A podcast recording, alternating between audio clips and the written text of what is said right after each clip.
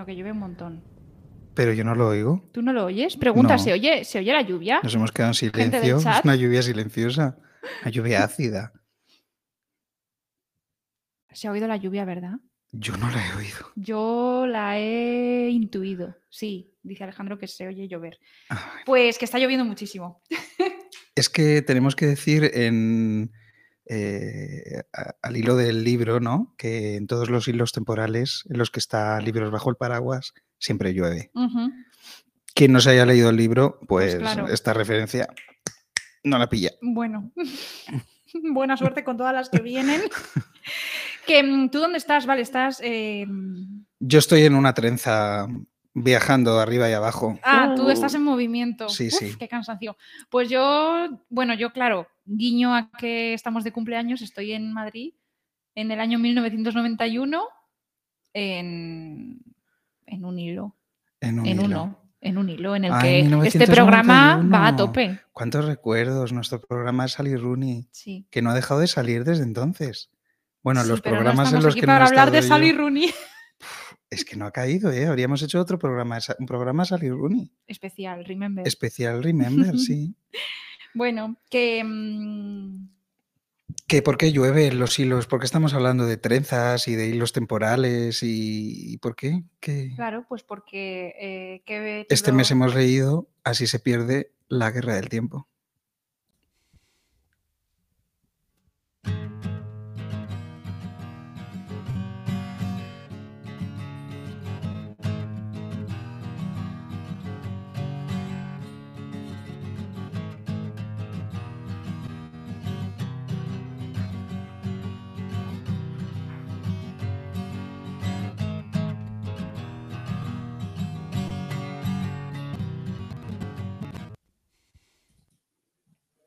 La escala de Bortel.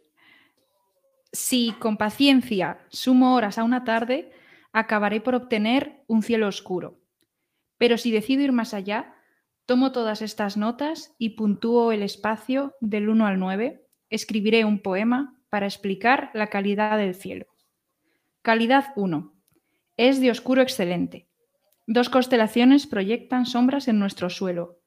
Es un cielo sin ruidos, de pupilas acomodadas. 2. Es de oscuro imperfecto. Las nubes camaleónicas se adivinan porque faltan estrellas en un tramo de firmamento. 3. Cielo rural nocturno. Mil cabezas de ganado también contemplan el cosmos, pero sin poner nombres. Negro aliviado de azul. Y ahí me paro. Para seguir avanzando en la escala de Bortel, podéis leer el poema entero que se titula así y que ya lo pondré en ¿Cómo se escribe? Deletrea, porque Bo- yo... B-O-R-T-L-E, Bortle. Ah, por- Pues es un poema escrito por una malagueña, Virginia ¿Sale Aguilar? Bautista, que mm, se ha inspirado en la escala de Bortel, que es una cosa que, que existe, Ah. real, que es un, este hombre, Bortel, catalogó el brillo del cielo del 1 al 9, siendo el 1 el cielo más oscuro, sin nada que, mm, que impacte sobre él o que nos perturbe su visión por la noche, y el Mm. 9 el cielo en la ciudad, en la ciudad con, con luces de ciudad. Entonces, bueno, yo he leído hasta el 3 porque acababa con la palabra azul, que me parecía muy apropiada, Muy apropiada. pero el poema es, mm, bueno, es muy original y es muy inspirador. Sí. A mí me me has dejado, me, me he quedado así divagando, la verdad, porque es que da la casualidad de que en nuestro famoso estudio de grabación tenemos una- un cuadro, una carta celeste. Claro, no habías caído, entonces yo me, me he perdido. Pensé que ibas a decir que el cielo de nuestro estudio era calidad eh, Cero. 18, porque está demasiado iluminado. Bueno, que he leído el poema porque te acabo de adelantar ¿Qué? Que acabo que he adelantado porque gané Mira, mi- Elena. ganó mi libro Mira, Elena, la perdona. encuesta Perdona, aquí es donde tenemos que destapar que este mes había, estaba totalmente, bueno, totalmente no, pero los dos queríamos que ganara este libro. Mm. Así que, bueno, tú lo... l- Yo, hay otros meses que también quiero que gane tu libro. Ya, pero amablemente te cedí que lo presentaras tú y yo me quedé con otro, pero...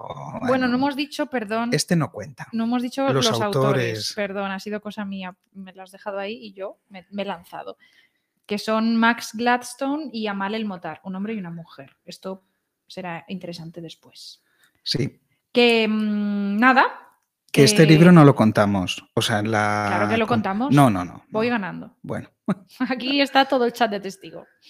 Bueno, vamos a contar un poco de qué va el libro, lo que ocurre en el libro porque es, un, es eh, tela. A ver, dos facciones están enfrentadas en una guerra a través del tiempo. Por un lado, la agencia a la que pertenece Roja, con individuos muy evolucionados y optimizados mediante la tecnología. Y por otro lado, Jardín, el bando de azul, formado por entes orgánicos y asociados a la naturaleza. Ambas agentes, eh, roja y azul, viajan por el tiempo hacia adelante y hacia atrás en vertical por un mismo hilo, o viajan también en horizontal, de un hilo temporal a otro, o de una posibilidad de la historia a otra. El objetivo de estos viajes es sabotear a la otra facción e implantar el modo de proceder y la existencia de la facción propia. En estas misiones, azul y roja empiezan a dejarse cartas que son retadoras al principio y que evolucionan hasta que se enamoran la una de la otra. Sus bandos empiezan a sospechar de ellas y Roja recibe la orden de acabar con Azul. Azul sabe, es consciente de esto, lo sabe y se deja envenenar, pero ofrece a Roja pistas muy sutiles para que Roja pueda infiltrarse en el corazón de Jardín, que es eh, de donde viene Azul. Finalmente, Roja consigue seguir sus propios pasos y sus propias cartas a través de los hilos temporales, acceder a Jardín y equipar a Azul con un antídoto que la salvará del veneno tiempo después. No sabemos qué pasa con el tiempo, pero eh, sabemos que las amantes sobreviven. Más o menos. Esta sería. Pues lo has lo que resumido. ocurre. Lo has resumido fenomenal. He resumido la porque trama, era súper difícil. pero no he dejado transpirar nada del estilo, que es muy importante y que Es ya que no- iremos no comentando. podías, sí. Y bueno, es que incluso la trama tendremos que comentarla un poco Mm. porque. Porque quizá he interpretado cosas, ¿no? Al hacer este resumen. No, no, yo creo que el resumen está, vamos, eh, fenomenal. Es que era muy, muy difícil. Es un libro Sí. muy, muy peculiar. Yo tengo que decir que eh, eh, has eh, en Instagram, en nuestra cuenta de Instagram, respondiste a un comentario, de hecho creo que a varios comentarios que alguien dijo como, ah, qué bien, el, el club de lectura, el podcast, tal, no sé qué. Y entonces pusiste, bueno, este mes estamos leyendo quizás el libro más peculiar que hemos leído hasta ahora o como un libro poco representativo de nuestra trayectoria y que sonaba un poco a disculpa, pero bueno, que en el fondo es bastante real porque es un libro muy especial, Sí. muy difícil de... A ver, era- comentar. éramos un poco conscientes, sobre todo al empezar a leer el libro, de que un grupo importante de, nuestros, de nuestras lectoras no iban a ser muy fan. Nos iban a esto. abandonar, vaya. Entonces, pues sí, había Pero un bueno, ha sido de un capricho disculpa. de cumpleaños, de aniversario. Claro. A mí me parece difícil de este libro que, bueno, y lo habíamos hablado, que tiene una, bueno, es un libro de ciencia ficción, del género de la ciencia ficción. Y eso es muy dirigido a un público, a un tipo de público. Venga, vale, primera peculiaridad. Y Más luego más peculiaridades. peculiaridades, que además son como un poco incompatibles, que tiene un estilo que no se ha traslucido en el resumen, pero que está muy poético y ahí pues es muy difícil encontrar un mundo en el que hay un lector o lectora de, de ciencia ficción que además es lector o lectora de poesía. ¡Topicazo! Es muy difícil, es muy difícil que, leva- que- que levanten la mano, madre mía. que se ¿Cuántas salvar se personas? quiera salvar. ¿Cuántas personas aquí disfrutan con la ciencia ficción y Yo levanto la mano. con la poesía? Yo también. Yo Por aquí la eso estamos aquí. Ah, yo, yo con las dos.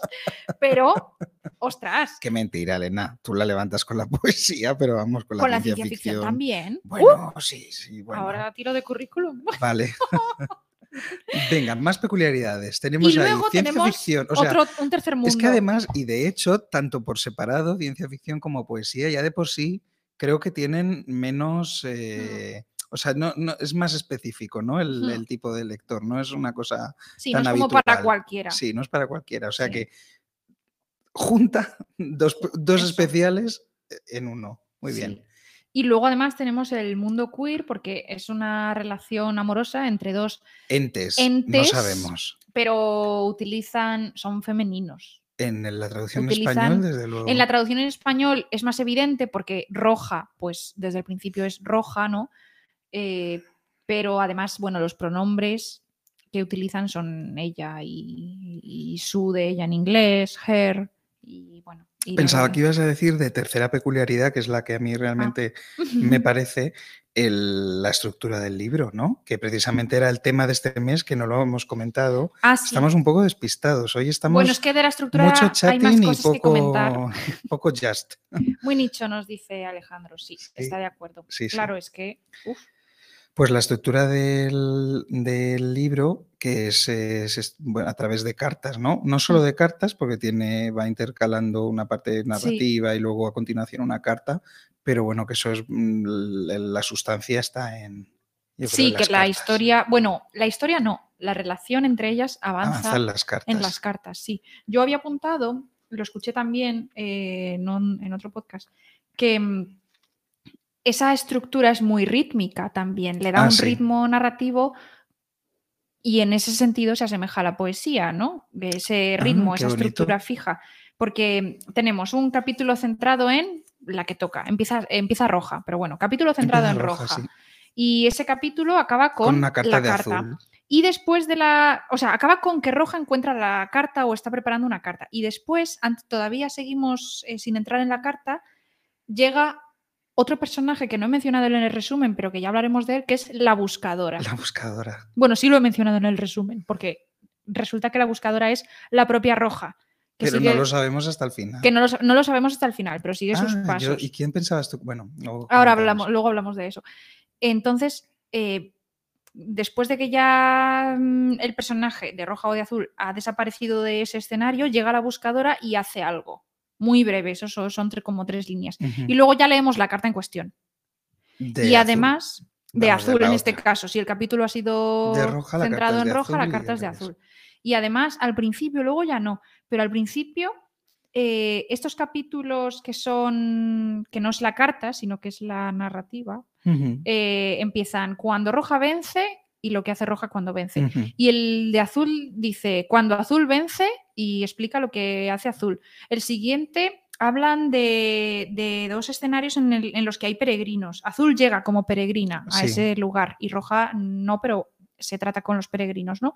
Luego el siguiente es como en un entorno natural. Roja está en un bosque y azul está en un barco en el mar. Luego el siguiente es en una ciudad o civilización que tiene la característica de ser una civilización avanzada y, y sugerente, como es la Atlántida, que es donde está roja. Y bueno, Londres, pero no es, el, no es nuestro Londres, es un Londres con dirigibles y en tono sepia, que es donde está azul. Y luego ya se pierde este paralelismo. Pero bueno, que es como muy mm, danzante, muy, muy poético también, no solo en cuanto a las descripciones y al vocabulario, sino en cuanto a la estructura. Ah, sí, tú lo has vivido así. Pues a mí la estructura eh, me, me parecía muy, muy repetitiva. O sea, me costaba leer del tirón. No era, me hubiera gustado leerlo más casi como píldoras. Mm. Hoy una píldora, mañana otra. Porque Hoy un poema, mañana si no, otro. era un Sí. atiborrarse de pastillas con malas consecuencias. Y, y a mí eso, ese vaivén, eh, quizás no soy tan sutil, no Mm. lo he visto. Se me hacía un poco cuesta arriba. Mm. Puedes, a mí me ha gustado. eh, como es tan corto, es que también eso es, un- es poético, ¿no? Eh, que, no puedas, que sea corto y que no sea para leer de un tirón. Sí, de un tirón, sí. Mm. Eh, nos dice Alejandro Martínez, se entiende que roja y azul son gender non-conforming, un poco grosso modo, no binarias. Pues no estoy No, seguro. son mujeres. o sea, son femeninas. Son eso, Simplemente decimos que no son mujeres porque no son humanas. Claro, y porque Una cosa, una, algo diferente y eh, tenía un fragmento por aquí seleccionado que, bueno, lo iba a leer después, pero ya que estamos con este tema, pues lo leo. Es al principio, en un capítulo de Roja, o sea, en el que estamos siguiendo los pasos de Roja, y dice, mm, eh, las armas y el blindaje se, se pliegan en su cuerpo como las rosas en el atardecer. Cuando las placas de pseudopiel se estabilizan y se curan y la materia programable de la ropa que viste se recompone, Roja vuelve a asemejarse a algo parecido a una mujer. Y todas las referencias cuando ellas aparecen en según qué hilo temporal y en según qué escenario son, son a mujeres. O sea, ellas están pues en el cuerpo de una mujer o tienen una figura que se describe así. De hecho, yo creo que la única vez que no adoptan un cuerpo de mujer es precisamente cuando Azul al final acaba muriendo, ¿no? Ahí creo que es un, es un chico, es un aprendiz de, de, ¿de qué? De boticario o algo así, pero, pero ahí es un niño, Mm. justo cuando en el capítulo en el que muere. sí, sí. Pero creo recordar lo mismo que tú, que las veces anteriores eh, es una mujer, un cuerpo de mujer hum- humana el que adopta. De hecho, llama la atención, por, bueno, llama la atención. eh, hay un capítulo en el que te habla, creo que es Roja la que es la que está ahí, ¿no? Que están en un bosque y están talando y no sé qué. Sí, Hablan como de un ejército y ella cuenta sí, que es una mujer, pero que el resto del mundo no lo sabe. sí, Como que los humanos con los que está conviviendo piensan que es un hombre, pero ella es una, pero tiene ha adoptado el cuerpo de una mujer. Mm. También nos dice Alejandro que el Londres en el que se establece Azul cuando Roja estaba en la Atlántida es un Londres steampunk. Sí, eh, claro, es que esa estética también pues es muy específica y apela a un tipo de lector o de lectora que es muy concreto y que si no reconoce ese lo steampunk de una narrativa que tiene más que ver a lo mejor con escenarios que, que esos lectores o que esas lectoras han visto en videojuegos, pues no le dice nada. Pero sin embargo, yo creo que el libro ha tenido mucho éxito, ¿no? No en el mercado hispanohablante, pero sí ha tenido premios muy importantes. Ha tenido del premios entre la, crítica, sí. Sí, de la fantasía y la ciencia ficción. Mm. Y ha tardado un pelín, yo creo, en llegar a, llegar a España. O sea, nosotros Sí. conocíamos este libro a través de una amiga que es lo precisamente no es española. versión original. Claro. Y, y ha tardado bastante en, en llegar. Mm, Sí, a mí cuando me habló, esta amiga nuestra nos habló de él, todavía el libro no estaba en español. Mm. Quizás hay más mercado para esto en el mundo más, anglosajón. Puede ser, o hay más. Bueno, desde luego tienen premios de sí, fantasía claro, y tienen ficción. premios creados específicamente. También quizá hay más, hay más gente. Aunque el español sea un idioma muy hablado. eh, es un idioma muy hablado, pero muchas personas. Bueno, estoy haciendo aquí un análisis ahí a top- mm, sin tener ni idea, pero es una. Estupendo, bueno, es un idioma muy este hablado. Es un idioma muy hablado por. y un- pero mucha gente que lo habla no tiene un gran poder adquisitivo. No, no se dedica. Quizás no son lectores. En Porque esto es inventado. Es inventado Elena. total, pero Eh, pasando, pasamos palabra de esto, por favor. bueno, es como, es como, es como ver, el chino, Elena. que lo habla muchísima, muchísima gente, pero bueno, Pero eh, sigues inventando. o sea, para, inventando. sí. defender tu, tu, o sea, tu defensa se ha basado en seguir inventando. Venga, vamos a centrarnos, porque de momento llevamos, eh, momento. en- llevamos un programa, ¿no? Estamos siendo un poco como ecuánimes, hablando, descriptivos, tal. Hay que empezar ya con las pasiones. ¿A ti te ha gustado el libro o no te ha gustado A mí el me ha libro? gustado el Porque a libro. mí me traes de invitado. A mí me ha gustado el libro. ¿Por qué me gusta el libro y por qué creo que se merece mucho los premios que le han dado? Venga, vale. Porque Pues que a ti los te gustan todos géneros- los libros. A mí me gustan todos, claro, sí, es verdad, es verdad. Esto que le quita credibilidad, a lo que digo. Es horrible. pero me gusta, es que me gusta leer. Entonces, em, a ver, es que un libro que no es bueno no debería publicarse. Bueno, Bueno, perdón. Entonces, si ya ha pasado el filtro, titular. pues, si ya ha pasado el filtro, Elena, pues es ya que damos por hecho que estas el libro cosas, está cuando bien. nos llamen para presentar los Goya, que no ha sido este año, pero a lo mejor el Bueno, año cuando que viene, yo diga que un libro no me gusta, van a salir lo estas que estoy en queriendo decir, prensa. Estas, estos comentarios son los que nos van a sacar en prensa. si a mí un Lo libro no me gusta, considero que no debería haberse publicado. Hombre, O sea, no es que no me guste, es que va más allá. Es que me encanta, o sea, es que de verdad las defensas de hoy están siendo tus defensas. La mala literatura sigue siendo literatura. ¡Bú! Es un debate, arriba. eso da para un examen de desarrollo en teoría de la literatura de solo eso. ¿Qué es Bueno, literatura? afortunadamente no todos No. aquí hemos estudiado filología. Sí, afortunadamente, porque si no os gustarían todos los libros y claro, es un problema. Bueno, pues, Bueno, a, pues mí, a mí me ha gustado. A ver, yo como para seguir en mi estela de, de polémica, porque claro, la gente dirá, hombre, normalmente traes al programa... Yo tengo cosas que no me han gustado. ¿eh? Ya, bueno, Luego pero digo, si normalmente queréis. traes al programa una persona ¿no? que, que le ha encantado el libro, tal, bueno, no sé qué. sí. Yo reconozco que sigo un poco apático, sigo en la estela del libro del mes pasado, quizás la apatía me ha, mm, ha continuado y estaba invadido. Entonces, yo tengo un problema, me gustaría que hoy me ayudaras, quizás esto se va a convertir más en un, en vez de en un programa literario, en un consultorio, ¿no? Yo vengo todos los días, básicamente, todos los A programas, que yo te convenza a de que que, me el ayudes la pena. a que me ayudes a, a ser- a disfrutar de los libros y a ser feliz.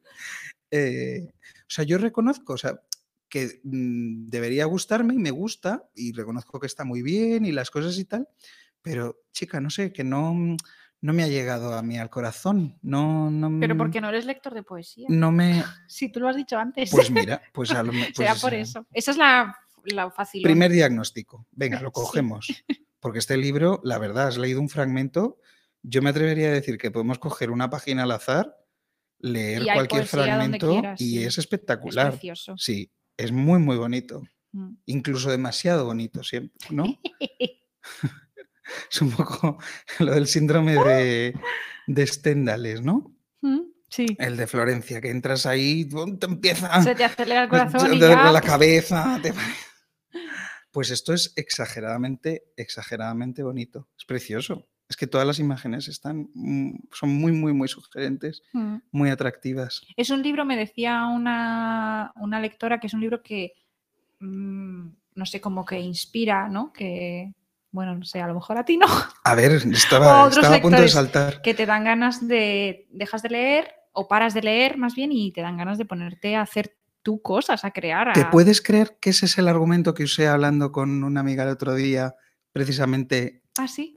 para decirle que estaba un poco traumatizado porque no me despertaba ganas de... o sea, Anda. y dije, porque todo el mundo sabe que yo y Sally Rooney estamos aquí, tenemos una relación de amor-odio, vamos, algún día nos conoceremos y haremos un podcast, eh, un especial sobre el tema, pero mira que la puse verde en ¿Dónde estás, Mundo Bello? Cada vez que terminaba de leer ¿Dónde estás, Mundo Bello? En cada programa no. Yo tenía ¿Lo ganas de ponerme a escribir. Cada vez que terminaba de leer Mundo Bello, donde no hay ni imágenes ni nada, de nada, de nada. Y todos los personajes son idiotas y, y Pero algo si es tenía... que hay muchas formas de. La literatura no es una ciencia. A lo mejor hay es que- muchas formas de ser un libro maravilloso. Bueno, pues a mí ese, libro me despertaba ganas de escribir, Sally Mm. Y me pasó también con conversaciones entre amigos. Y este libro, sin embargo, que sobre el papel tendría que haber sido así, y no. A mí con este libro no me pasaba lo que le pasaba a esta lectora, porque Ah, no y no me pasaba, no, pero me- no, lo que me ocurría era lo que dices tú del síndrome de Stendhal un poco, que es como Sí, ¿no? tan, es tanto, es mm, tan intenso Muy que intenso. ya lo han dicho todo, entonces no te puedes poner a escribir porque ya, porque verdad, vas a ser una, una piltrafa escribiendo. Anda, pues mira, eso está muy bien este razonamiento. A lo mejor por eso yo tenía ganas de escribir con Sally Rooney, porque la intensidad es menos 10. No. tiene También que, pasa tiene que estar en un puntito ahí justo. También me pasa mucho con Murakami, Ah, donde sí. diría que la intensidad Uy, uy, a emocional mí también, es también. menos 10, No. ¿no? Bueno, la intensidad emocional. Mm, Bueno, la que él transmite sí, pero eso es que mm, transmite de, de otras maneras. Mm. No sé. Bueno, total, que a mí me ha gustado el libro, una cosa, bueno, que a mí, a mí me ha gustado, me ha gustado la poesía del libro, eso sin Sí. duda. Pero creo que se A mí merece mucho los premios que le han dado en ciencia ficción porque, o sea, a ver, es como que en literatura los géneros, bueno, en literatura y en, en cine también pasa, ¿no? En, los géneros ya están definidos, pero no es que nadie los haya definido, no es que alguien diga, ah, venga, voy a hacer un libro de ciencia ficción y entonces me voy a mirar las características del género y voy a crear un libro con todas ellas, como prefabricado. No funciona así, ¿no? Tú te pones a escribir y bueno, pues... mm, Bueno, eso Pero te tú- crees tú. No, o sea, no lo haces a propósito y conscientemente, pero Ay, inconscientemente estás, en un, estás dentro de un género y muchas veces, o a veces, un criterio para denominar a alguien un genio de la literatura es que estando en un género lo ha traspasado. O sea, tú eres capaz Ah. de reconocer el género de la ciencia ficción, en este caso, pero ellos han sido capaces de llevar lo que son las fronteras de la ciencia ficción más lejos. O sea, algo que... O sea, puede haber libros de ciencia ficción maravillosos porque tienen una trama que te mm, vuela la cabeza, pero si todos El los parámetros... los el problema de los tres cuerpos, por ejemplo. Por ejemplo, pero todos los parámetros de esos libros siguen dentro del género de la ciencia ficción. No ha extendido las fronteras del género, no ha sacado la patita por ahí. Pero este libro sí. Entonces, eso es una mm, proeza. Parece algo mm, sencillo cuando lees el libro, pero mm, estirar el género es algo a valorar. Muy a valorar. Entonces, me gusta 100% mucho de acuerdo. que le hayan dado los premios de las categorías estas del Hugo, el Nebula, de ciencia ficción, porque también dice mucho del jurado, de que hayan sabido eh, darle un premio a algo que en algunos aspectos les lleva a la contraria, ¿no? Que no ha sido como lo normativo. Entonces eso muy guay. Pues sí, Arriesgado, dice eh, Jules Cook, sí, sí, muy arriesgado. porque puedes, porque te vas a encontrar a gente de tu género, de, de los lectores de ciencia ficción que se leen todos los premios Hugo y todos los premios Nebula, que se van a leer este y que van a decir, uff, Presente. ¿qué me están contando aquí? ¿Qué, No, qué- hombre, ¿Quiénes eso son no, estos? eso no, eso no lo he dicho. ¿eh? Que a mí No, me ha gustado, me ha gustado. Solo que no. Ella, la autora, Amal El Motar, es poeta también. Ah, sí. Y sí, escribe poesía. Tenían los dos Pues- unas biografías muy, muy interesantes. Sí, ella a mí me ha interesado. O sea, más, la de ella es más exótica. No sé si este adjetivo es eh, eh, adecuado, pero Yo es- creo que no, políticamente incorrecto. Perdón, Retíralo.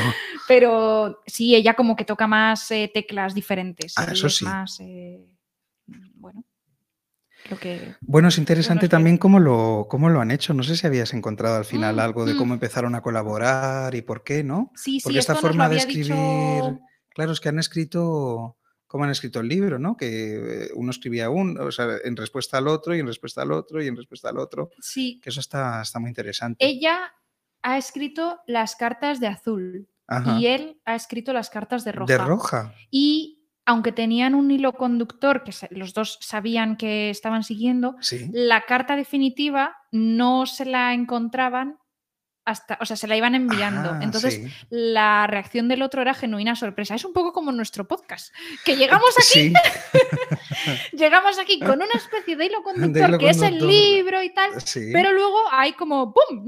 sorpresa. Entonces tenemos aquí unas reacciones de amistad y genuinas que, oye, que son una delicia. Hombre, que es lo que nos da nuestro valor y Claro. que es lo que nos va a llevar a los Goya. Sí.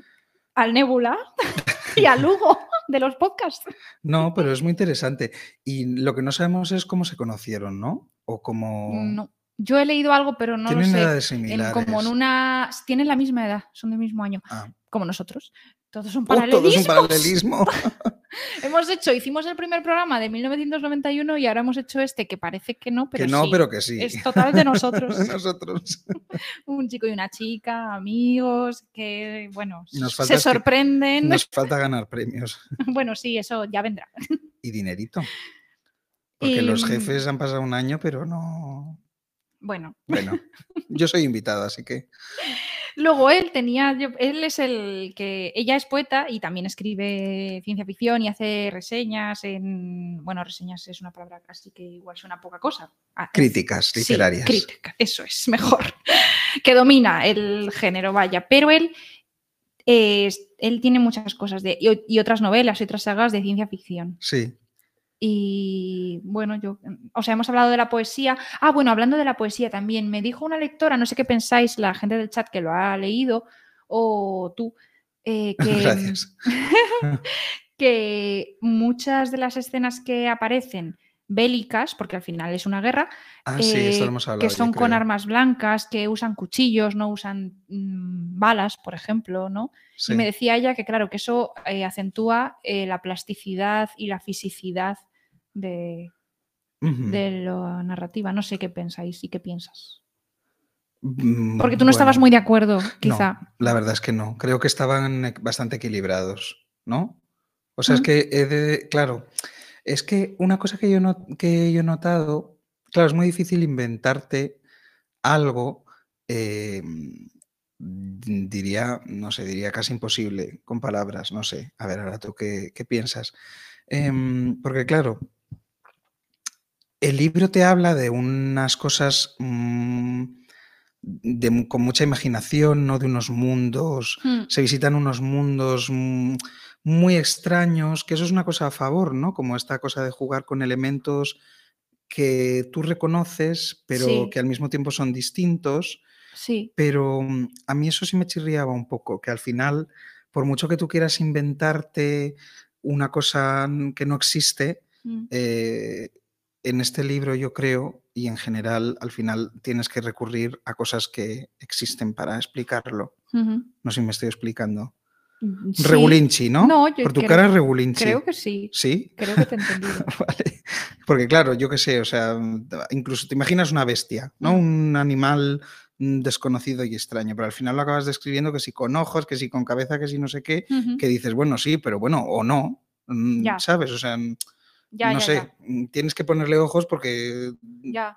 tú entiendes que Pero eso no lo es hacen con ellas. Por eso ellas Eso no lo hacen con ellas, eso está bien, eso está bien. Sin embargo, sí que lo hacen con lo demás Con todo lo demás. con todo lo demás. sí. Incluso cuando van, cuando al final Roja consigue integrar, eh, infiltrarse Mm, en Jardín, son todo elementos bastante reconocibles, pero con un, con un twist, ¿no? O sea, que hay unas polillas Sí, que son sí, polillas, pero que las alas son como cuchillas. Vale, pero son polillas y cuchillas para verdad. juntar algo tal. Entonces yo lo que noté al hilo de las armas es que al principio sobre todo mm, se apostaba más como por unos mundos, porque claro, ellas, que esto lo ha contado Elena, pero bueno, lo refrescamos, la parte esa, digamos, narrativa antes de la carta es porque tienen mm, constantemente misiones y entonces tienen que ir a un sitio a otro a cumplir sus Sí. misiones. Entonces que al principio eh, iban a mundos como más mm, creativos, entre comillas, como más diferentes. Y luego de pronto había muchos capítulos donde realmente simplemente visitaban eh, nuestro mundo casi actual, digamos, o histórico, como Sí, hay una parte muy, de muy China conocido. y sí. Sí, o de que con un pequeño twist, porque se supone que a lo mejor no estaba en nuestro hilo temporal, estaba en otro hilo temporal, o no sé qué historias, Mm. pero a mí me chocaba eso. Y además pasaba como de los más, esos digamos como más de imaginarse un mundo muy distinto, Mm, eran más tecnológicos, las armas, lo que usaban y tal, y por el contrario, mm, todos los demás eran como más eh, antiguos, donde no había pistolas, por ejemplo. O sea, hay varios capítulos en los que son, pues eso, peregrinos, o está, mm, es un pueblo indígena de Latinoamérica, o es un pueblo... tal. O sea, me- tú me estás entendiendo porque me entiendes, no sé si me están entendiendo nuestros oyentes, eso es lo que deberían decirnos. Entonces yo no noté ese, ese shock porque mm, entendía que iban asociados a los mundos muy imaginados, todas las cosas más novedosas a nivel tecnológico, armas, Mm, y luego justo los otros, los que eran más reconocibles, Ya, que eran como más, no más- quiero decir primitivos, pero Sí, sí, antes de las pistolas. antes de las balas, sí. pistolas, sí. Sí, dice Alejandro, claro, yo, yo me fui a la poesía. Alejandro dice que no es la primera obra de ciencia ficción que escoge el combate cuerpo a cuerpo por ser narrativamente más atractiva, que en Dune pasa lo mismo. Claro, mira, ves otra explicación a esto y desde el punto de vista del otro género, ¿no? Que es la, eso sería la ciencia ficción. Ciencia pura y dura, ¿no? Mm, Lo de la mm, corporeidad que has dicho, bueno, no sé si has dicho esa palabra justo, pero creo que en este libro es muy importante, ¿no? El mm. tema del cuerpo, que es curioso Sí. porque sin ser un cuerpo humano, Sí, precisamente, es como, es muy físico este libro, es como muy Sí. táctil, eh, ¿cómo se dice? Áptico, ¿no? Con H. Como... que se... Sí, sí, o sea, hay como... Yo tengo mucho esa sensación y Mm. sobre todo cosas que cortan, cosas que desgarran, Sí, que te cosas impregnan, que te afiladas. pringas, que... Colmillos, garras, cortes, eh, cosas Perforaciones. muy afiladas. Y luego, por el contrario, Eso te hacen un análisis Eh, de lo, de lo fálico en, el, en la narrativa. en filología, ¿no? Sí, te, gente, montas, gente te montas un trabajo final de grado en un momento. Y luego, sin embargo, está el contraste con lo del tejer, ¿no? Mm, Desde los hilos, los que parece que es que parece que es distinto porque es como fino y tal, pero a la vez, que de hecho lo comentan en algún episodio, la aguja al final también pincha, Mm. también es afilada. también. Sí, bueno, lo de los hilos como el tiempo y los hilos y el destino del- de un individuo como un hilo es, Bueno, eso sí, eso es bastante es sí, clásico. clásico. Sí. Y nos decía Jules Cook que mm, quizá no lo he explicado yo bien porque lo he leído y ya para mí era obvio, que suena a cadáver exquisito lo que hacen el autor y la autora de lo de las cartas. No, o sea, lo que ellos han, según decían, han acordado una, un hilo argumental, Claro. pero lo que son las cartas en Que el sí, hilo argumental es bastante mm, sencillo. sí, es bastante... O sea, no tiene mucho misterio. Mm, Sí. Mm, Es que débil me suena mm, despectivo, pero es fin, o sea, es fino, sí, no, no es. No es lo, tampoco es lo más importante, yo creo. Eso es. Y lo que ellos han hecho sin el conocimiento del otro, aunque un poco de conocimiento sí que había, porque sabían un poco el tema del que iba a ir la carta, era escribir Mm. la carta tal cual, el texto de la carta. Entonces, pues la agresividad o la pasión o la broma que puede, que puede haber en una carta, al otro le llegaba de, sor- de sorpresa y su reacción y su carta también volvía a suponer una sorpresa, pero eso al final tiene, yo creo que tiene efectos emocionales, porque bueno, pues eso, eso sí que he hecho un Mm, paralelismo con, con nosotros, nosotros. que es tal cual, o sea, pues eso, la sorpresa, la broma, o sea, una risa genuina cuando alguien te dice algo, ya sea por escrito o de manera oral, pues es que provoca una reacción emocional que es que solo puede ocurrir una vez. Luego Eso ya es. el resto de las veces ya es impostada o ya es eh, consciente, pero la primera vez es, no sé, es como muy pura. Y eso, pues, es interesante. Es una técnica, pues, eh, que como técnica para crear me parece una idea muy interesante, siendo dos personas. Tenía que estar muy bien, la verdad, claro, ¿no? Que se sorprendieran con el- la misión o el mundo en el que iba a aparecer la, la protagonista en cada caso. Hombre, y ellos sabían un poco por dónde iba la cosa, pero por ejemplo, cuando Sí, Que pero esto lo bueno, hemos que puesto en ellos deciden Instagram. que van a la Mm. China de no sé Ah, sí. quién o a el mundo inventado robótico del cerebro tal. Sí, o los apodos cariñosos que se, con los que se llaman la una a la otra. Es Ah, como, venga, yo te llamo así, a ver quién da más, ¿no? A ver cómo me respondes tú, a ver qué, qué nombre se te ocurre. Comentamos un poco eso. Los apodos cosa muy- es una cariñosos. cosa muy bonita, a mí me gustó A mí me mucho. gustó, sí. me O sea, se- ellas se hablan, no se hablan todo el rato roja. No, y no se llaman roja y azul la una a la otra. Se llaman por cosas rojas y cosas azules, Sí, pero no cosas mm, normales. no es no. "Mm, querida manzana. No, no.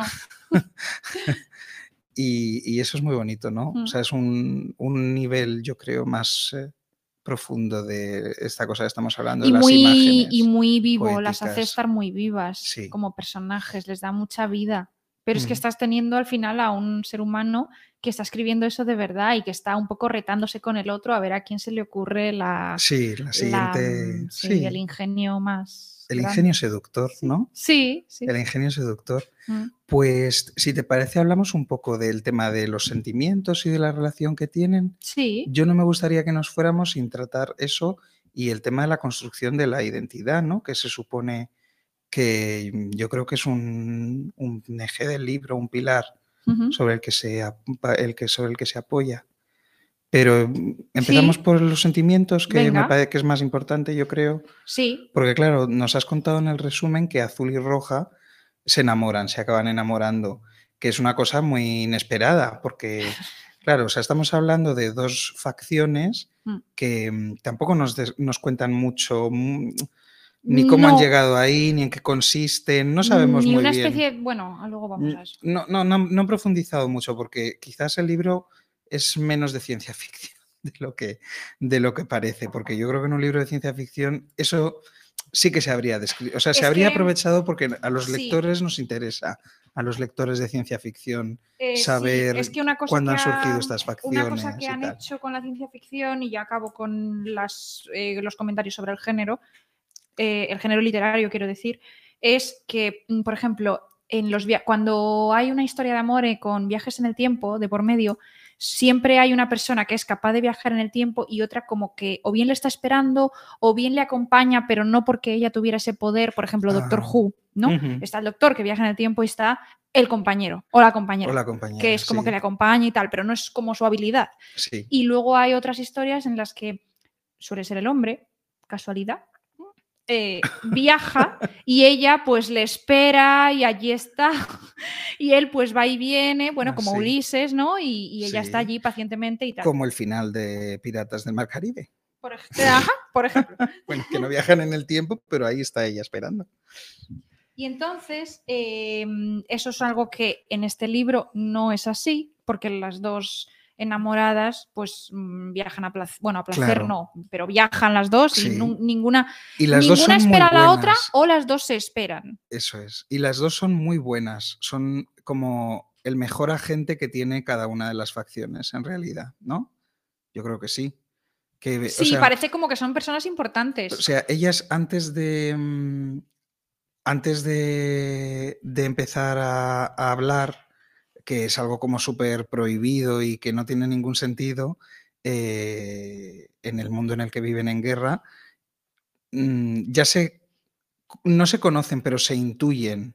¿no? o sea, saben ya, que, saben que hay otra. saben que hay otra gente Sí, en la otra verdad, facción que está a su deshaciendo, sí. nivel. Entonces, eh, la relación empieza, empieza al principio con esa idea de un poco como medio competencia, rivalidad y admiración un poco, y admiración. Es Eso es, de reconocer a una, a una, igual, a, una eso es. Muy bien, Sí. muy bonito. Y luego otra cosa que ocurre, y ya vamos a eso, a los sentimientos, es que eh, efectivamente lo que decías tú, que en un libro de ciencia ficción y además con tema bélico, que eso no es tampoco nada raro, es ahí suele haber combate, enfrentamiento, un poder sobre otro Sí. poder, una rivalidad y tal. eh, lo, tú, lo que es, al final la historia que te cuentan es la historia pues de alguien que en principio va a vencer, pero aquí te están contando, al final no te están contando la guerra, te están contando No. la pérdida. O sea, la pérdida de, de- de ser un, de perder la guerra, pero es que no es eso lo importante. Y eso, tam- eso no es lo importante, y sí lo sería en un libro de ciencia ficción Sí, clásico, ¿no? Más canónico, Sí. más ajustado al género. Aquí no. Y además es que en el título te lo dicen. Y entonces, ¿tú crees que podemos hablar de una historia de amor? Que el libro en realidad es una historia de amor, rebozada en poesía y servida Me parece en muy un poco. plato de la ciencia favor. ficción. Me parece poco considerarlo solo una historia de amor. Muy bien. Aunque el amor es lo que hace que. O sea, así se pierde. Es la respuesta al título, ¿no? El amor. Bueno, se pierde entre comillas, porque en realidad nos dicen varias veces que ni se ganan, o sea, que ninguno de los dos bandos, o sea, que es una guerra que ni se sabe ya cuándo ha empezado, ni se sabe cuándo va a terminar, porque los dos bandos están tan, em, tan equilibrados que, bueno, a veces vence una batalla uno, vence una batalla otro. Estamos hablando de batallas que ya lo, ya lo has dicho, pero conviene recordarlo, no son batallas entre ellos. O sea, simplemente ya. trabajan eh, por eh, alterar los hechos. Entonces, a lo mejor la misión de una consiste en eh, salvar a una persona que eh, un día cantará una canción cruzando por una esquina y entonces eh, un señor lo oirá desde su ventana y eso le dará una pista para inventar una nueva tecnología que en el futuro eh, que en el futuro pues mm, facilitará que X facción sea más poderosa o incluso exista, ¿no?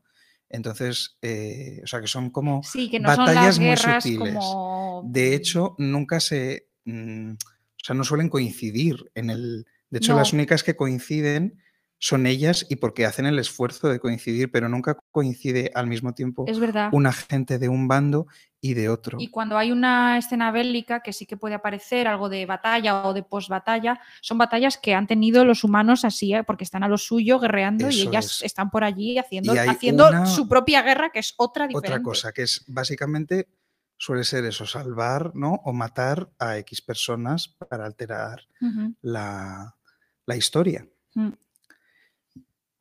Mm, eh, bueno, pues eh, a ver, Elena, Eh, este si está quieres siendo cuenta, si nuestro quieres programa. cuenta, eh, mientras yo tengo que ausentarme un segundo Y esto también. Esto es lo del- inaudito, lo esto de la nunca novela había de amor pasado. nace de un género, de un Esto nunca había o de un motivo que es que Antonio os va a contar. Pues no sé cómo no me ponga a cantar una canción. Podríamos haber. Esto es inaudito, queridos, queridos espectadores. eh, los problemas del directo. Nunca había sucedido algo así en libros bajo el paraguas. Es, eh, ningún hilo temporal había sucedido que la presentadora se ausentara unos momentos y dejara solo al, solo al invitado. Pues eh, bueno, yo la verdad no me gustaría hablar de esto sin, sin Elena lo del lugar común de enemies to lovers, que es eh, eh, como el tópico, hemos estado discutiendo antes cómo se decía esto, sí, tópico, eh, en inglés sería trope, ¿no? Trope. De, bueno, típica relación de dos personas que al principio son enemigos y luego pues se convierten en, acaban convirtiéndose en amantes. Teníamos apuntado aquí de Orgullo y Prejuicio al señor Darcy y a Elizabeth Bennet, eh, que por cierto, mm, la verdad es que son un poco, bueno, diría que son un poco tontos. Pero bueno, mm, estaba hablando lo- de lo de Enemies to Lovers, ya que has vuelto. Bienvenida, Elena, Gracias. reincorporada. ¿Ya has hecho tu misión en un hilo temporal? ¿Has me he ido a alterado, otro, li- a otro hilo temporal. has alterado el curso de la historia solo. para siempre? Pues Sí. Ojalá yo también pudiera hacerlo para que esto nunca hubiera sucedido. Estaba hablando de lo de Enemies to Lovers. sí. Y Que bueno, en el fondo tiene-. Tiene sentido y es bastante evidente, ¿no? Como juntar dos Sí. pasiones, dos cosas muy apasionadas. Vamos a decirlo ya, Elena, que este libro tiene mucha pasión, mucha intensidad. Sí, es a todo mí muy intenso. Lo de Enemies to Lovers y la trama amorosa quizás es lo que me flaquea un poco, porque, o sea, me gusta la relación Es que entre trama dos no hay. Elena, ni amorosa ni de ningún tipo. Yo sé que eso es una de las cosas que a mí se me ha hecho cuesta arriba. A mí me suelen gustar más, la gente me oirá y dirá, superficial, ¡buh! No, no. pero a mí me gustan los libros con más peso en la trama que los que son más puramente pff, psicológicos o de una relación que crece. Es que aquí la relación entre ellas de amor crece, pero en realidad no está sustentada por mm, eventos de narrativo, simplemente crece por esas cartas en las Sí. que pasan de, de reconocerse como iguales a enamorarse. Sí, pero y aún así en las cartas, yo he disfrutado mucho la lectura de las cartas, pero no la he disfrutado en cuanto a cómo la relación evoluciona, sino, bueno, pues en cuanto a lo poéticas, que también me Claro, en cuanto a lo las poéticas. En Sí, porque a- la evolución era como muy pim pum sí. ¿no? Como muy rápida, yo creo. Sí, y no había, por ejemplo, algo que a mí me habría hecho a lo mejor disfrutar eh, más la relación, en la evolución de la relación sería alusiones entre una carta y otra. Y apenas había, había alusiones cuando se recomiendan un libro, No, había muchas, yo aquí discrepo, uf, ¿eh? de una carta a Sí, otra. Y de frases eh, textuales que sé. una leía. Mm, Decía, sí, me decías en tu anterior carta que me imaginabas riendo cuando leyera tus palabras. cierto, Así fue, es querida frambuesa. Eh, es cierto, pero no me las creía. ah, vale. Eso es me otra parece, cosa. es verdad, es verdad, perdón. Sí, no, no.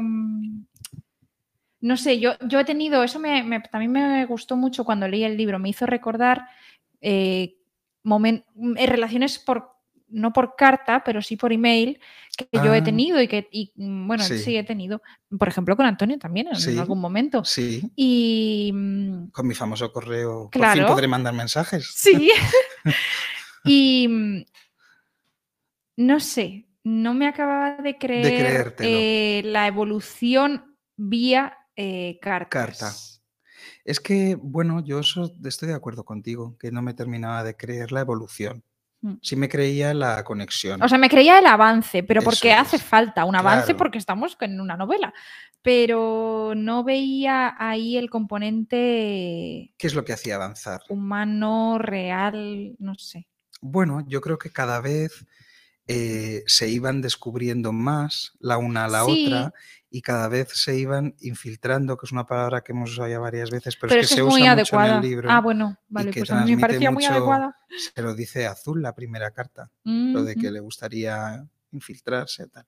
Mm. Porque mm, hay una peculiaridad, ¿no? Que es que, eh, Claro, estas cartas no las puede descubrir nadie, no las puede descubrir Hmm. nadie del bando enemigo. Ya, pero es que se las dejan de una manera que es que es una cosa. También es, poe- es poesía pura. Cómo se dejan las cartas.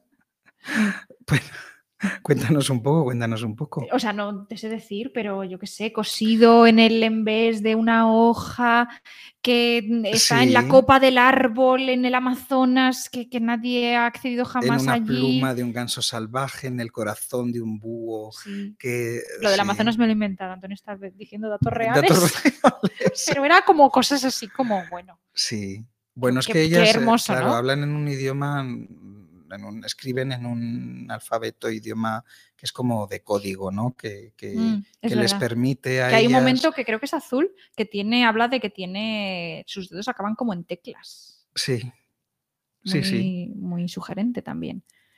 Nos dice otra mm, Paraguer eh, que en una situación de odio surge una relación de amor entre los que son enemigos. Por otra parte, hay una gran desconfianza dentro de cada facción. Sí, total, Sí, total. sí, porque Eso está muy bien empleado el recurso este, la verdad, les viene muy bien. bueno, el contraste o sea que es un recurso que tiene, ha tenido éxito a lo Sí. largo de la historia del es atractivo. porque claro, Es es muy atractivo. Sí. Es Por como eso una luego de- rosa en el desierto Por eso de niños nos o en la decían, nieve. los que se pelean se desean, que por cierto, ya que estamos aquí, es un Uh, mensaje súper tóxico. tóxico. o sea, es el tópico malentendido. Sí, sí, sí. Y dice, eh, la evolución queda rápida para mantener la estructura, nos dice Jules Cook. Sí, Que no tiene se que ser rápida, es verdad. Es verdad. Sí. Pero, mm, pero es muy intensa, muy, muy intensa. Y además Mm. está acompañada por un lenguaje. Claro, es que esto se va sumando, ¿no? Entonces tenemos imágenes muy, muy, muy poéticas, unos sentimientos muy, muy, muy intensos. Y además el lenguaje Mm. que emplean es muy. mm, ¿Cómo describirlo? Yo diría muy pomposo, como muy, muy recargado, muy. mm, Muy decimonónico. Sí, muy. Pues sí. Orgullo sí, y pues sí, prejuicio. si es que Cuéntanos aquí un tenemos poco al eso. señor sí. Darcy, ¿no? Y a, Y a Lizzie Bennett, que también son.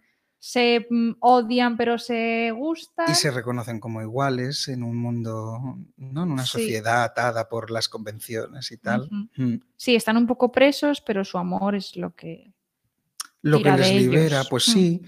Pues, mm, ¿y a ti qué te parece esta importancia del amor? ¿Lo traías hoy como algo que querías comentar, lo del amor romántico? ¿Crees que estamos hablando, podemos decir que esto es amor romántico? Amor romántico. Porque habíamos visto que alguna de las críticas mm, que se le podían hacer a este libro Mm.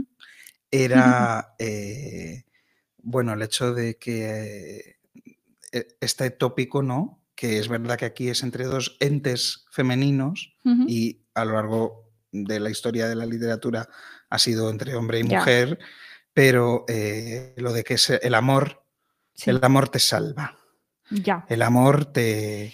El amor hace que trasciendas. Yo no sé si te ¿no? Ah, bueno, lo de trascender ahí estoy muy en contra. Sí. Ahí sí que me el, amor, parece. el amor te salva, Elena. El Vale. amor, El amor te el salva, dolor, no, pero el, amor dolor te vale mueve la quizá. pena y el dolor vale la pena si es por amor. Y por amor yo muero para que tú no sufras, para que tú vivas. Bueno, esto pasa en el libro. Ya, ya, Se sí, lo no, dicen claro, así de sí, claro. sí, es verdad. Se lo dicen así de claro. Pero bueno, pero Azul parece que lo ha hecho, que ha dejado mm, ya lo tenía señales para que Roja mm, pueda seguirlas y salvarse y salvarla Azul y salvarse a las dos. Bueno, pero háblame del amor romántico. Yo pensaba que me ibas a contar un poco del amor romántico. a ver, el Si tú eres una experta en tipos de amor en la literatura. No, no, no. Anda que no me has hablado pocas veces del amor galante, el amor no sé qué, el amor el amor patatín. cortés. Eh, ah, el amor No, cortés, no el amor, galante. Se llama así, pero ese es anterior. Amor, a ver, el amor romántico. Es que yo no sé cuál es el. Ahora se habla mucho del amor romántico y de lo Pero es que ya no se lleva el amor romántico. ¿Pero qué es el amor romántico? lo de este libro. Para Porque mí, hay, este hay una cosa del amor romántico que es my one and only. En plan, yo conozco a una persona y esa va a ser. O sea, todos buscamos, o como que estamos buscando a alguien que solo es uno y que hasta que nos muramos y más allá. Muy bien. Eso yo lo entiendo como amor romántico. Vale. Eso está aquí. mí- yo con eso, en principio, no, No tengo ningún. No, no, no, no tengo ningún problema. Ah, vale. a mí me gustaría. Que eh, fuera así. que fuera así. Y luego, Otra cosa Otra es que cosa solo de- haya una media naranja. otra ti, cosa del ¿no? amor romántico con la que... Eso, bueno, que solo haya uno, no, claro. Ah, vale. Bueno, eso yo creo que ya, ya estamos, ya bien con Ya eso. somos bien. Modernos. De hecho, habrá gente que dirá que esto de una persona para siempre, pues eh, no, Todavía es antiguo aún. es antiguo. Yo estoy en esa antigüedad. Muy bien. Yo estoy ahí, pero esto no, no es nada Tú que se pueda imponer a estar en nadie. esa antigüedad, claro. Yo deseo estar y creo que estoy. Ah, Em, o sea, lo de que estar con Sí, alguien y decir, no, venga, claro, claro. a tope. No, sí te he entendido. Y para a tope, pero a tope no ahora, sino a tope dentro también. de 20 años. Yo también. Vale. Los nacidos en el 91 ya Mm, no, estamos ahí. no todos. y luego está más cosas del el amor, pues otra cosa es que el amor, que tú no puedes luchar contra el amor, que aquí Ah, pues yo no esto- estoy de acuerdo. Pues esto aquí está Que también. no puedes luchar, que el amor es una cosa que es que a ti mm, te lleva y, y no puedes hacer nada, oye. Y entonces, pues claro, eso tiene consecuencias a veces, Nefastas. pues nefastas, sí, porque claro, como es en el que libro. eh, el amor de dentro de 10 años no es un amor, esto por química, ¿eh? No estoy hablando, esto es química pura. El amor cuando tú... Recordemos que antes de estudiar filología tú querías ser farmacéutica. Sí, Bueno, recordemos, bomba informativa. No, pero esto yo no lo sabía en aquella época. Pero el amor eh, en una relación, cuando ya llevas, eh, pongamos 10 años, y ya son muchos, cuando ya llevas 7 años, cuando ya llevas hasta 5 años incluso. eh, Un año, bajando. no, un año no, un año no. Pero la, químicamente, bueno, a lo mejor estoy diciendo una cosa muy loca, pero Un hombre que cambia, claro. Químicamente, acaban- eh, aquello ya ya a no los está 10 esa años no está como cuando estaba, o sea, químicamente tu cuerpo no tiene los mismos elementos circulando cuando llevas 10 años con una persona que cuando llevas 3. Entonces, los, esos síntomas a los que hace referencia este amor em, que, te, que, te, que te revuelve como un, como un tornado, esos se pasan. Esos a los 10 años no van a estar. O sea, es que no es, que no es posible, Por eso científicamente los hablando. libros del amor romántico no nos cuentan 10 Por años. eso la gente se muere. Los libros del amor romántico a veces se mueren Ah, y se acaban. Y si no se acaba el libro, claro. Claro, como aquí. Es verdad. A ver, aquí es que están haciendo. como en Romeo y Julieta. A mí me gusta mucho En Romeo y Julieta que en este spoiler, libro se le da... se mueren. Entonces, pues claro, A mí, a mí me gusta mucho... en nuestro hilo eh, temporal se mueren. en Porque en otros, al parecer, es una comedia. Es que lo cuentan, claro, o sea, se le da una importancia especial en este libro en el sentido de que una de las misiones en las que está infiltrada Azul, creo que Mm. es, ¿no? Es, eh, te aprovecha para contar que está en el teatro, que está Ah, sí, viendo Romeo y Julieta. Romeo y Julieta. Porque Azul sería erudita si pudiera. Si fuera humana, Eso dijo, sí. sería erudita. Sería Eso académica. dice. Y, y le gustaría eh, hacer el registro minucioso de en cuántos hilos temporales Romeo y Julieta es una comedia y en cuántos hilos temporales es una tragedia. A mí eso me gustó mucho y así lo pusimos en Instagram porque eso denota que Romeo y Julieta, mm, da igual lo que suceda, va a existir. Sí, Y hay obras. ¿Qué es literatura? Aquello, aquel libro que existe Romeo en todos los hilos temporales. ¿Qué no es literatura? Pues aquel libro que existe mm, según las circunstancias. Pero bueno, a mí me gustó mucho que lo sacara porque realmente es un guiño, ¿no? Porque esta historia tiene algo de Romeo y Julieta en el fondo, Hmm, ¿no? Dos Sí, claro, dos facciones enfrentadas. un amor un muy amor- intenso, un amor. Es que es un amor.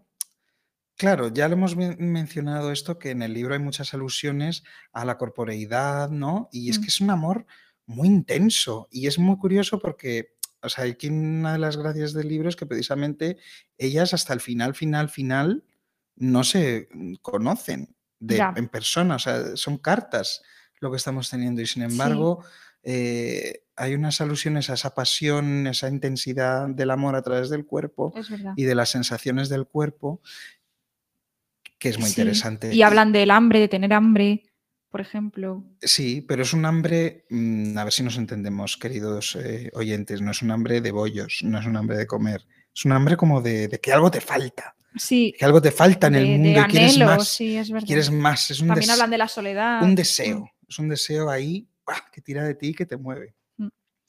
Y mm, está bien traído también lo, de las, eh, lo del hambre y lo del sueño, que lo discuten en muchas de sus cartas, yo creo que para acercarnos un poco a lo que hablábamos de hablar de cosas inventadas, pero al final recurrir a cosas conocidas, porque ninguna de las dos en realidad necesita comer, ni dormir, ni nada, porque son entes Mm, evolucionados, mm, no sí, sé. una robótica que tiene como órganos y sensores eh, técnicos que Sí, hacen que no tubos necesite, sí, que no necesite comer, dormir, que no se hiera o que se regenere. ¿Esa sería roja?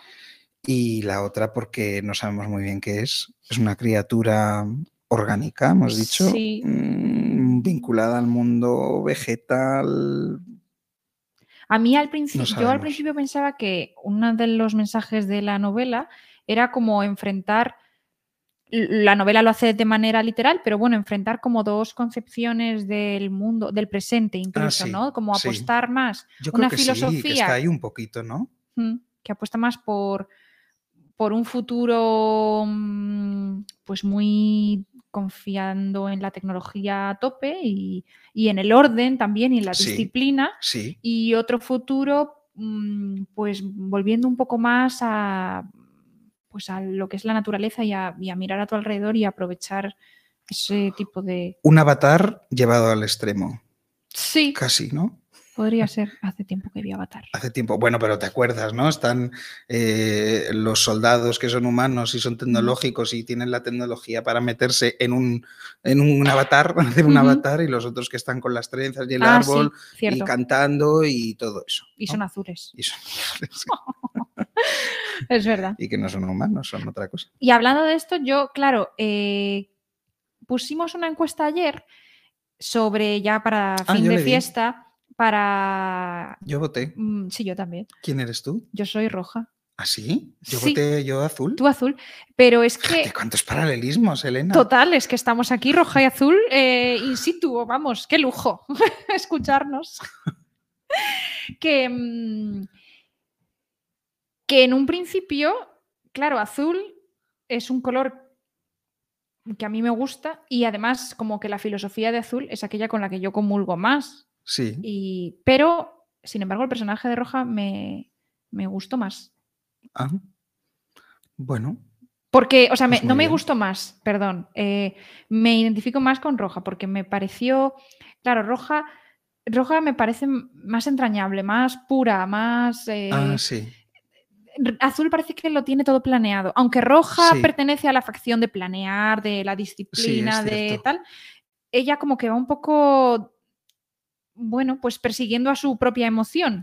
Es que se supone además, ¿no? Bueno, que es más joven, entre comillas, ¿no? Roja. Roja, Hmm. como que es una criatura, no sabemos, claro, aquí en una, en cómo entender, nos comprenderéis que vamos en este contexto en el que el tiempo eh, cambia, sube, baja, arriba y abajo un hilo y otro, pues Mm. mm, es un poco raro de hablar del tiempo, ¿no? Pero se supone que como que los seres de azul, como azul, Mm. los seres de jardín son un poco atemporales, Sí. ¿no? Como que han vivido desde siempre, no porque ellos hayan vivido concretamente, Ya. sino porque Sino porque la Tierra existe formados- desde siempre. Eso, bueno, desde siempre no, pero... como lo de fin, que nosotros estamos hechos de polvo de estrellas, pues Sí, es un poco eso, Es ¿no? total. Pues, mm, pues todo está hecho de, o sea, jardín coge, Sí, jardín son los elementos químicos combinados de una manera o de otra. y entonces tiene dar- como azul esa, un poco esa sabiduría, eh, esa profundidad, ¿no? De, de ser ah, eso, atemporal, Sí, atemporal. sí, es verdad. Entonces, a mí me, me conmovía más la, la pureza de, De roja, Roja. y la sentía más, mm, eh, no sé, más, más entrañable, sí. Le tenía como más cariño. Azul la veía siempre muy en control de la situación. Que no pasa Ah, nada. sí, eh, es s- cierto. en co- si fueran seres humanos reales, pues a lo mejor yo podría ser quizá una, una azul más que una roja, pero no lo sé. Pero, pero así como personaje, roja me, me parecía muy tierna. Mm. Perteneciendo al bando que en principio es menos tierno. Sí.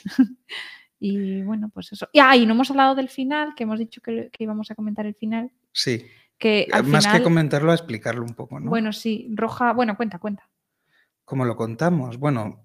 Se habla mm, de una buscadora, siempre al final de cada una capítulo. buscadora. Es muy interesante, claro, porque eh, encuentran la carta, ¿no? Están en su misión, no sé qué tal, y de pronto hay algo que raro que les llama la atención a la una o a la otra, y es una carta. Mm. Bueno, una carta en sentido ah, metafórico. No os imaginéis un papelito eh, con su lacre y tal. Mm. Leen la carta y después de la carta, eh, bueno, no sé si era en este orden, yo lo recuerdo así, aparece una persona, un personaje que es la buscadora, Mm. que eh, coge y se come o integra, Hace algo, sí, sí. con los restos de esa carta. Por ejemplo, hay una carta que la entrega un búho, ¿no? Que el búho tiene como un papel o no sé qué dentro Sí. y lo da. Entonces luego cuando mm, Azul lee esa carta, la quema. O no sé si la quema, no. Azul como que se, se mete las cosas dentro del cuerpo, ¿no? Sí. Las, las absorbe. Sí. Y, y entonces la buscadora, por ejemplo, lo que hace creo que es matar, si no me equivoco, al búho y comerse el corazón el búho que ha transportado la carta. Sí. Porque en teoría, y claro, tú mientras estás leyendo esto, eh, lo que tienes claro eso es que las cartas no se pueden, no pueden encontrarlas eh, las facciones, ¿no? Porque entonces las acusarían de traición. Entonces que todo esto forma parte de un proceso de hacerlas desaparecer. Sí. Yo cuando le- lo estaba leyendo siempre pensaba que la buscadora era la que había escrito la carta. Como Mm. no se podían encontrar, eh, ¿sabes? Como cuando te vas y todavía queda el aroma de una persona y entonces haces, Mm. y entonces está la persona ahí contigo, ¿no? Sí. Yo, Como por compartir un momento, un lugar, Ya. pero en vez del momento. sí, yo como la pensaba que era de eso. lo que. Sí. Yo, yo me lo imaginaba como, como una alegoría, pero muy corpórea, de, em, de las propias emociones de la, de la que se tenía que ir, digamos. Ah, Pensaba, bueno, pues es como, ay, si pudiera quedarme ahí, si pudiera como integrar esto, si ha- hacerlo tan, como una manera de reafirmar que la carta era ya casi su identidad, porque que, la- que se incorporaba tanto a ella. bueno, de hecho, ambas lo hacen. Sí, o sea, sí, sí, pero era como, como un, un extra, un plus. No pensé que fuera un personaje eh, real. Pensé que era yo más bien sí, como una especie de alegoría. Bueno, total, plot twist. Sí. La buscadora Es es, roja. roja. Es roja cuando después de que Azul ha muerto, pues por el está veneno reconduciendo. que le han obligado a Roja a darle a Sí. Azul, pues ¿qué es lo que hace? Se le ocurre en un acto, en una iluminación... Con ciertas mm, pistas de Azul, porque Azul ya se lo había contado, Azul. que ella estuvo como malita en un momento del de la infancia, de y su que tuvo que estar ahí como en, en pausa. un aislamiento. Sí, eso aislada. Y entonces se le ocurre a Roja que puede aprovechar eso para eh, mm, introducir el antídoto. Sí, entonces aquí hay ese giro tan divertido de las historias, yo creo, de los viajes en el tiempo, Sí. que es un poco como lo de Hermión y el giratiempos, Sí. cuando Hermión se ve a sí misma lanzando la piedra es. para que salgan corriendo de la casa de Hagrid. Sí. Pues resulta que la buscadora en realidad es Roja, que emprende un viaje desesperado mientras eh, su facción la va persiguiendo, va volviendo al pasado y va rescatando los restos de todas las cartas y comiéndoselos para reconstruir en su interior de una manera no sabemos muy bien si orgánica, Sí. espiritual o qué, eh, a azul como dentro de ella misma. Para poder colarse en Jardín y que Claro. Jardín no la rechace, porque si entra como roja, Jardín la va a rechazar y la va a No, expulsar. la mata, la Bueno, mata sí, es verdad, directamente. O sea, eso es una cosa mm, que, que es realmente lo que